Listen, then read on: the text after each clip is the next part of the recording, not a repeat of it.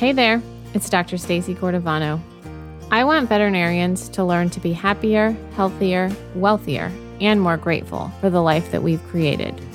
On this podcast, I will speak with outside of the box thinkers to hear new ideas on ways to improve our day to day life. Welcome to the Whole Veterinarian.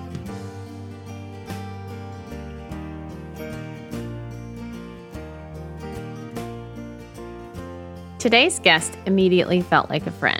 I loved getting to chat with Lillie Davis in this episode. Dr. Lillie Davis is a board certified medical oncology specialist and a native of the Bronx, New York. She earned her undergraduate degree at Cornell University in 2009 and her veterinary medicine degree at Cornell University in 2014.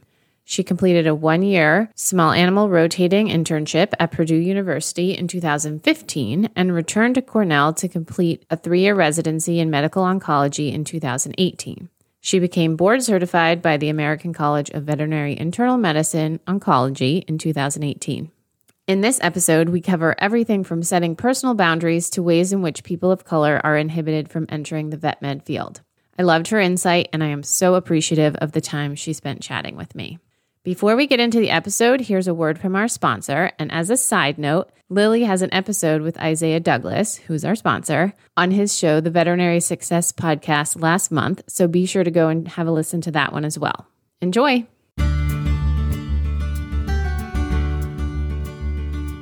Questions about finances? Vincere Wealth Management is the solution. Isaiah Douglas is a partner of Vincere Wealth Management and the host of the Veterinarian Success Podcast. He is a fee only certified financial planner, and he and the Vincere team are dedicated to serving veterinarians in all stages of their careers. Vincere can assist you whether you are a new graduate getting started or an experienced vet trying to navigate selling your clinic and moving into retirement. You have enough stress in your life. Finances no longer need to be on that list. You can find a link to download their free resource called A Financial Guide for Veterinarians on my website at thewholeveterinarian.com slash resources. Thanks again to Isaiah and Vincere Wealth Management for their support, and now enjoy the show.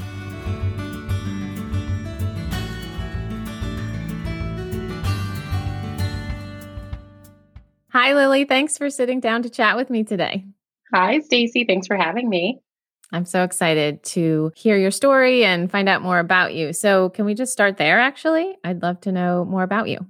Sure. I am a New York City native. I was born in Staten Island, raised in the Bronx, New York, and I didn't have the best upbringing, but most of the people who know and love me know that, you know, that wasn't enough to stop me from achieving my dream, which was to become a judge first. And then I realized I had to become a lawyer. And I was like, nope, not doing that. And then I was like, what about science? Science is great. And then I learned like there's such a thing as doctors for pets and I think I was 14 when I learned that. And that was it. I was like, that's amazing. And growing up with pets, like multiple cats, you know, not many dogs, I was like, that's my that's my calling. But I feel like that's a similar story that we all have, really. Yeah. And then, you know, I set my sights on leaving and going to college to get out of a pretty not so great environment.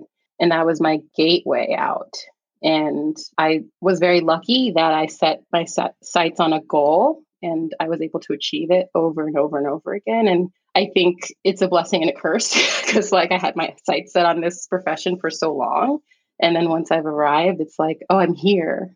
Okay, now what does it mean now to be what? a human? Outside of vet med, who am I? Like that existential crisis is real. Yeah, I think that's a universal problem for a lot of us. We can uh we can get to that later, how to find yourself as a human in vet med. I think that's a great thing to dig into. I'm curious though, did you have a lot of access to veterinarians where you grew up or like role models or anything like that? I did not. I started my veterinary journey volunteering for the ASPCA in Manhattan. And that kind of opened the door for me to network and find other veterinarians in the Bronx. I was a kennel assistant in the Bronx. That was my first or my second like official role in the profession. And that was pretty cool because i immediately saw like what that looks like to service pets in a, an area that is you know not rich you know for lack of a better way of describing it. And you know after that, I found other people in the profession, and I just kind of literally my network just it expanded um, to working at a hospital in Park Avenue, which was completely different from the hospital in the Bronx, and you know that's where I did my one year in between vet school and undergrad, just kind of learning more, but I think I'm just really lucky that I just, the people that I needed to kind of help guide me through the process, I kind of found pretty easily. Every person that I met just kind of introduced me to another person. And I think that's just how this profession works, which is the beautiful part of it, honestly. It's just so small that it mm-hmm. allows you to develop this wide network. But I, I mean, I had mentors in school who advocated for me. And I think that that's where it all started that I was quote unquote gifted. So I would you know, start off in the public school system in the Bronx and the classroom and my teachers would tell my mom like she doesn't belong in this class. She needs to go to another the more gifted class. And I think I just had advocates and mentors along the way outside of veterinary medicine who just kind of helped guide me in the right direction. And my life truly is a combination of like luck and hard work and I, i'm very grateful for it you know thinking about it and saying it out loud you know looking at the statistics like i shouldn't really be here and that's a problem in and of itself right like we mm-hmm. kind of mentioned it like it shouldn't be so hard for people of color to get into this profession but i truly thank everyone from like my kindergarten teacher to you know my residency mentor for kind of helping me become the person i am You've you've said you're lucky several times, but I think that can only be part of it, right? Like you had to take right. advantage of the opportunities that you made for yourself, it sounds like. Mm-hmm. So I think you're maybe not giving yourself enough credit. A lot of people say that. Did I read that you were the first person in your family to even go to college? Yes, that is correct. Did that feel like a lot of pressure or did that feel like even more difficult because people didn't even know what you were getting into? How did that sort of play out? Yeah, I mean, I, a lot of the pressure was put on me by myself. I've always been self motivated and driven. You know, my mom has always been very supportive. I, I, was raised by a single mother. So, you know, I didn't have a father figure. And she was not only raising me, but my older brother and sister. So, you know, she, and not for lack of being a good parent, she just didn't push me the way that I push myself. And I think that's just a genetic component of who I am. You know, I, mm-hmm. I was the one who was like, you got to do your homework, you got to get A's, like that. I guess I don't know where that came from, but it, it was kind of tough because there was no role model to look up to in how to apply to college and get to the place where I could again leave the the ghetto. Honestly, it's where I was brought up. So it was tough. It, seemed to happen with a lot of hard work, but it seemed to happen also in a very organic way. But being the only one to achieve what I've achieved, it's still something that is hard to wrap my head around. I always joke that my my family has no idea what I do. like if they know that I'm a doctor and I treat animals, but like that's it. You know, that's the extent of it. and there's no way for them to really know what that means. And they're all very proud and it's it's great. But it can be a bit lonely. And I think that adds to the imposter syndrome for me a lot of the times is I'm like, do I really belong here? Yeah, the word I was kind of thinking of was like, did you feel alienated from your community, even like friends or family or yeah, definitely. If you want to get really deep into it, I mean, I was made fun of in school because I was like the the nerdy girl. You know, I didn't talk the way my peers spoke. So I always, to a certain degree, felt like an outsider, even in, at home. So that that was a bit tough, and it's a very nuanced, you know, mm-hmm. topic. But I'm sure I'm, I'm not the only one who feels that way in terms of you know people of color in the professional setting, but yeah, it was definitely a bit lonely. I mean, it still continues to be to some degree. I was going to ask next. I know you went to Cornell for vet school. I have to imagine you felt fairly alone there. One of my best friends is Black and went to Cornell, but I know mm-hmm. there weren't that many classmates. So you went from one community, like mm-hmm. within yourself, feeling alone to another. I imagine that's probably how it played out. Yeah. Yeah. It's funny you mentioned like Cornell because I remember my first day of vet school. Like undergrad was different. Uh, undergrad was very diverse. Where did you go to undergrad? Cornell. oh, you did? Oh, okay. Okay. yeah. so, like, undergrad, I was surrounded by people who looked like me. You know, there was the minority community groups and fraternities, sororities. Sure. That was great. But then when I got, got to vet school, the first day, I remember sitting in the auditorium for orientation. My class was all present and I look literally look around and I'm like, all right, so there's going to be at least one other black person, right? Like there has to be at least maybe two, three of us. I look around like three times and I was the only one. And I was like, you, you're kidding, right? Like I'm the only, not the only person of color, but I was the only black person. And I was like, this is insane. I was like, what? And I had to even ask, I think I asked the dean, I was like, is there anyone else who's black in this class? And they're like, no. Meanwhile, in the class ahead of me and below me, there was at least, you know, two to three black people. So from day one of this profession, I was like, what is going on? Like, why am I the only black person here? And I used to joke about it with my good friends, my close friends. I'd be like, I'm the token black person. And I think that was just my way of coping with mm-hmm. the disappointment of it all. But yeah, that day is stuck in my head. It was just mind blowing. I didn't even know how to process it really. Uh, yeah, I can't imagine. I I don't think we had any people of color in my class. Wow. Anyway, I'm not sure we're going to solve that problem for vet schools. Mm-hmm. Although I am curious if you have thoughts on whether it's purely like an access to the idea that people of color can become veterinarians. Do you have any thoughts on that?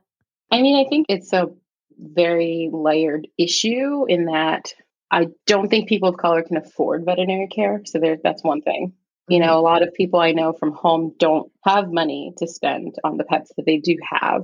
So that's problem number one. And then, so there, there's no access there because they don't use it. So they don't know that it's available. And then, you know, there's not a lot of Black veterinarians to begin mm-hmm. with. So you can't see yourself in the profession that doesn't represent you appropriately. Mm-hmm. And then I think the biggest issue, which I kind of look back on, is the financial component. I mean, I, like most people in my career, owe the government like six figures. And I'm coming from poverty. You know, like I grew up poor and now I owe more money than like, I mean, I basically owe a house. You know, I know we all call it kind of our like mental investment, but I don't think many people who don't have money to begin with can afford to become veterinarians. And I think we're going to have a really tough time allowing us minorities to join the profession if we don't make it affordable across the board. So I don't see us overcoming this without debt being forgiven, you know, and it making it easier. Because I can't say that if you told me, hey, like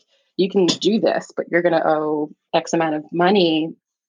And maybe that'll put your dreams on hold of buying a house and having a kid. And like, I don't know if I would have done it. And that's just coming from the point of like, I grew up poor and now I feel like in a way like I'm just mm-hmm. indebted to mm-hmm. the government the rest of my life. So it's pretty tough, but I think that that's that's going to be the first challenges. Of course, you know, exposure, but like yeah, you put this idea in front of a, a child or a teenager who and say, "Hey, but by the way, you're going to owe like thousands upon thousands of dollars." Sounds great. They're going to be like, "No."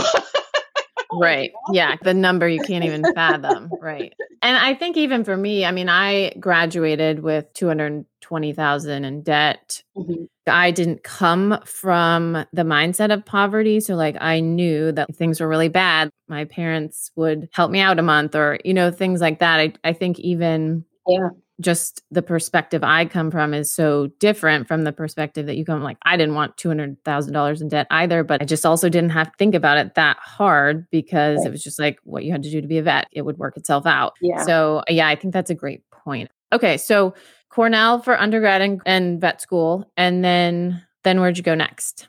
I went to Indiana for my internship, which was like, oh, culture shock, not even the word. I was like, where the hell am I? It was crazy, but it was one of the best years of my life. It was the most challenging year, but one of the best years. So I went to Indiana for my at Purdue University, which okay, was so awesome. academic. Yeah. yeah. Um, I had no choice because it was matched, as you were aware. Like you apply and you get what you get, and that's it. So I got mm-hmm. Indiana, and I was like, oh my god, it was pretty awesome. And then I went back to Cornell for my residency. So I, I tell everyone I spent a third of my life at Cornell. And it's technically my second home. I say it's my second sure. home to New York City because I just grew up there. And sometimes I think about going back as a little safety blanket, but at the end of the day, I'm like, it's time to maybe not live in Ithaca. it is pretty though. I love it there. Yeah. You are outside of Philadelphia now in mm-hmm. private practice? Yes, I'm in private practice. Can you tell us a little bit about being a veterinary oncologist? Yeah. So, you know, as a veterinary oncologist, I see small animals, cats and dogs, with cancer, um, which is one of the top causes of death in humans and in animals, really. So it's very, very, very common issue and very scary for everybody involved. I, you know, see cases who get very involved in minimally invasive treatments. You know, a lot of my work is also palliative too and end of life. So, you know, it is a specialty that does take a lot of empathy and awareness. And while the medical aspect is really cool, and that's what, you know, drew me to it partially, I think it's also the human animal bond that is just emphasized at the end of an animal's life that we all love about being vets and being animal lovers, but like there's something different about guiding a patient and their owner through literally the end of their life that is challenging and rewarding in a very strange way. A lot of people, when they think of oncology and cancer, they're like, oh, it's depressing. I don't know how you do that. I have to well, admit, I kind of thought that too. like everyone's like, every, they're like, oh, what do you do? And I'm like, I'm a veterinarian. I'm like, actually, I'm a, I'm a veterinary oncologist. And they're like, oh, like literally, like 80% of the time, people are like, that sounds great. like, I like it because for the most part, and I wouldn't be doing this otherwise, for the most part, I make their lives better. And not just my patients, my clients, you know, and that sounds weird, but no. it's truly mostly happy. It's sad, but like once you get through the reality of the situation, which is this animal is going to pass away from this, but how can we make their lives better in the interim? Like that's where the, the joy comes from in terms of seeing them be well, you know, in yeah. spite of this terrible diagnosis. And there's some terrible stuff that happens.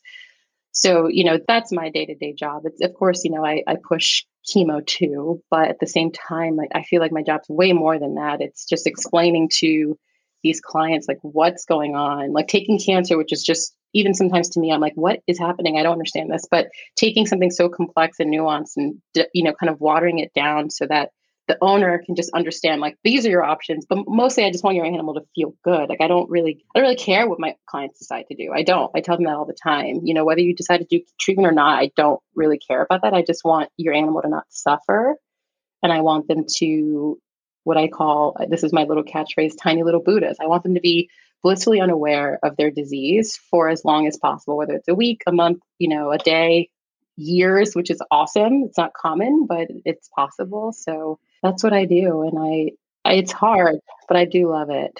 That's amazing. But it's it's challenging, very very challenging. I can imagine. So I guess that's a good segue into sort of well-being and all veterinarians obviously need help in that oh department. oh gosh, yes.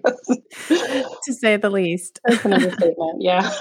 I'm curious, especially, you know, in your part of the field, are there things that you do? Have you always been good about your own well being and self care? How do you manage all that? I'm still figuring it out, to be quite honest. Like, I'm not going to pretend I have this like regimen that makes me superhuman and immune to all things. Up until after residency, I did not take care of myself. Like, this profession came first. You know, getting A's and super exceeding my expectations far surpassed my self care. It did catch up to me at like probably one of the worst times. I don't think I've told this story publicly before, but when I was studying for my oncology boards back in 2018, I was like so unhealthy and I had gained a lot of weight over my internship and residency and just like was not taking care of myself for many different reasons. I also don't think that the system is set up for us to take care of ourselves, but that's a side note but you know working 60 80 hours a week as a resident and always being on call and never really being able to like do anything outside of you know study and be on clinics i reached a point where when i went to the doctor and I was like, I don't feel well. Like I was having really bad anxiety attacks. Like I went to the ER multiple times thinking I was having a heart attack. And in fact, it was anxiety attacks from boards and just not taking care of myself.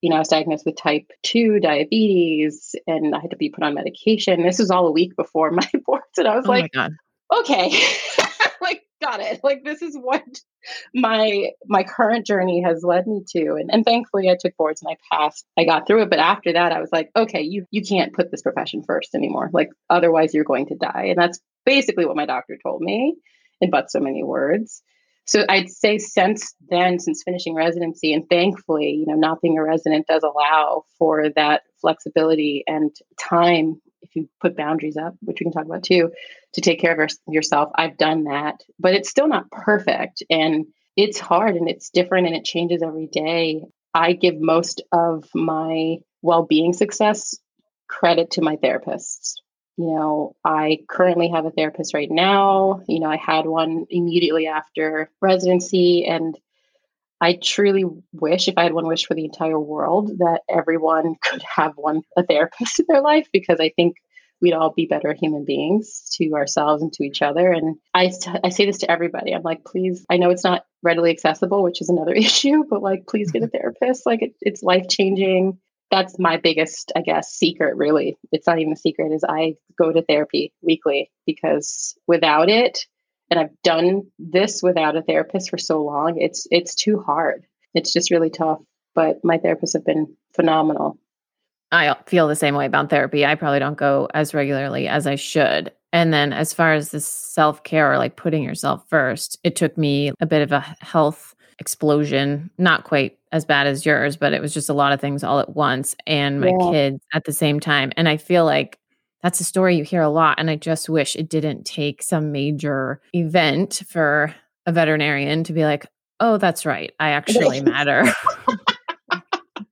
just kidding. I'm made of flesh and bones. I should probably. I am not a robot yeah i just i mean i guess that's sort of the fundamental basis of this podcast right is if someone can hear one thing that maybe helps them realize mm-hmm. that yeah yeah because it it just seems like that it takes some major thing or this diagnosis or you know xyz for people to realize that our jobs are not more important than us mm-hmm. i thank you for sharing your story i appreciate yeah. that thank you boundaries. Let's go to boundaries because mm-hmm. I think that's also hugely important in this whole realm of things. Have yeah. you always been good at boundaries? Oh no. Is that help from the therapist? Boundaries? No, yes. Yeah, 100%. Like I remember my first therapist would always say, "Lillie, leave your like healing and taking care of others and patient care, leave that at work." You know, I think we're all us veterinarians in general, we're all healers and we're all people who are empathetic and we want to help not just animals, but the world, you know? So she was the first one to be like, you got to stop trying to save and heal everybody and everything outside of yourself. So that was kind of my first introduction to like, oh, interesting. Like, got it. Oh, like, wow. I should, I should probably focus on myself a little bit. It's been, I'm 33, going on 34 in two months. I'd say my 30s so far have been the decade of boundaries. Prior to that, zero. I had none. I would say yes to everything. I cared so much about what other people thought. If it meant I would lose sleep, but I would still have that great reputation, or I'd save that pet, or I, I don't know, I would put myself dead last. Literally last. All the time. Yeah. And I'm kind of pissed at myself, but I'm glad it happened because I was like, never again, you know, and my 30s have been a year of like saying no. and just feeling okay about it and, and not just saying no just for saying no's sake but just truly asking myself, is this something that I want to do? And if so, why am I doing it? And basically trying to do a lot of thought work in in changing who I am and how I feel and realizing that like if I take care of myself, like I'm just a better person, you know, to everybody, my clients, my significant other, my family, like my pets, mm-hmm. to my friends. And that's been a really hard pill to swallow. It's still a work in progress. But setting those boundaries, I think, is something that we're not taught. And I know I'm not alone in that I took care of myself very little during my training years. But I think boundaries are necessary with everybody yourself, with clients, with pets, with friends, family, like everybody and everything, the internet, your phone, like like everything needs you need boundaries around all of these things. And it's it's a, it's a new catchphrase and it's nice but like at the end of the day like i really do think that that needs to be taught more yeah because it's hard work and it's not like oh you God, do it so once hard. and it's like fixed it's like just right. continual continual work on it and it's it's hard if you already don't have time and you're spread too thin to then mm-hmm. like make time to do that thought work. I understand that it's hard but i yeah. also i agree with everything you said. I it's imperative yeah. for our mental well-being. Well thanks so much for spending some time with me. This was really fun getting thanks to know you. awesome. Your story is amazing. Anything else you want to share with listeners? I guess i would just say like take care of yourself. If I've learned one thing this year. I think we've all learned it that life is short. Like it's really, really, really short. And we've we vets, we vet professionals, everyone, vet nurses, CSRs included. You know, we spend a lot of our time caring for others, and I really, really think that if it hasn't started already, starting today, like putting yourself first, and not in a selfish way, and in a way that is loving to yourself, so that you can love others, is probably the best thing we can do overall. So I would say take care of yourselves, and that way we can take care of each other. Because otherwise, we're just going to keep talking about the same problems for the next, you know, forever. yeah, I love that. Thank you. Um, I do ask all of my guests, what is one small thing that has brought you joy this past week? Oh yeah, one small thing that's brought me joy this past week is I got to spend time with my mother, and she turned sixty. So we spent. Happy birthday, mom thanks. we spent time celebrating her 60th, which is huge, and Mother's Day. So that brought me joy because a year ago I was like, I don't think that's going to happen. so yeah, super fun, super fun. Is there anywhere that you'd like people to find you or connect with you anywhere? Yeah, you can find me on LinkedIn at uh, Lillie Davis. Um, and then I have my credentials listed after or at Dr. Lillie Davis on Instagram. Cool. I'll make sure to link those. Thanks again for your time. Thank you so much. It was so much fun. Thank you again, Dr. Davis, for your honesty and vulnerability in this episode. I truly believe that her advice about taking care of ourselves being number one priority is so important, but it's also so easy to push aside. I've made sure to link the free month from BetterHelp in the show notes. That's an arrangement with Not One More Vet to allow veterinarians to have easier access to online therapy. So go check that out if you have any interest. Thanks again for sharing some of your precious time with me this week. If you enjoyed the show, please share with a friend, and you can also leave a review on Apple Podcasts if you feel so inclined. Have a great week, and I'll talk to you again soon.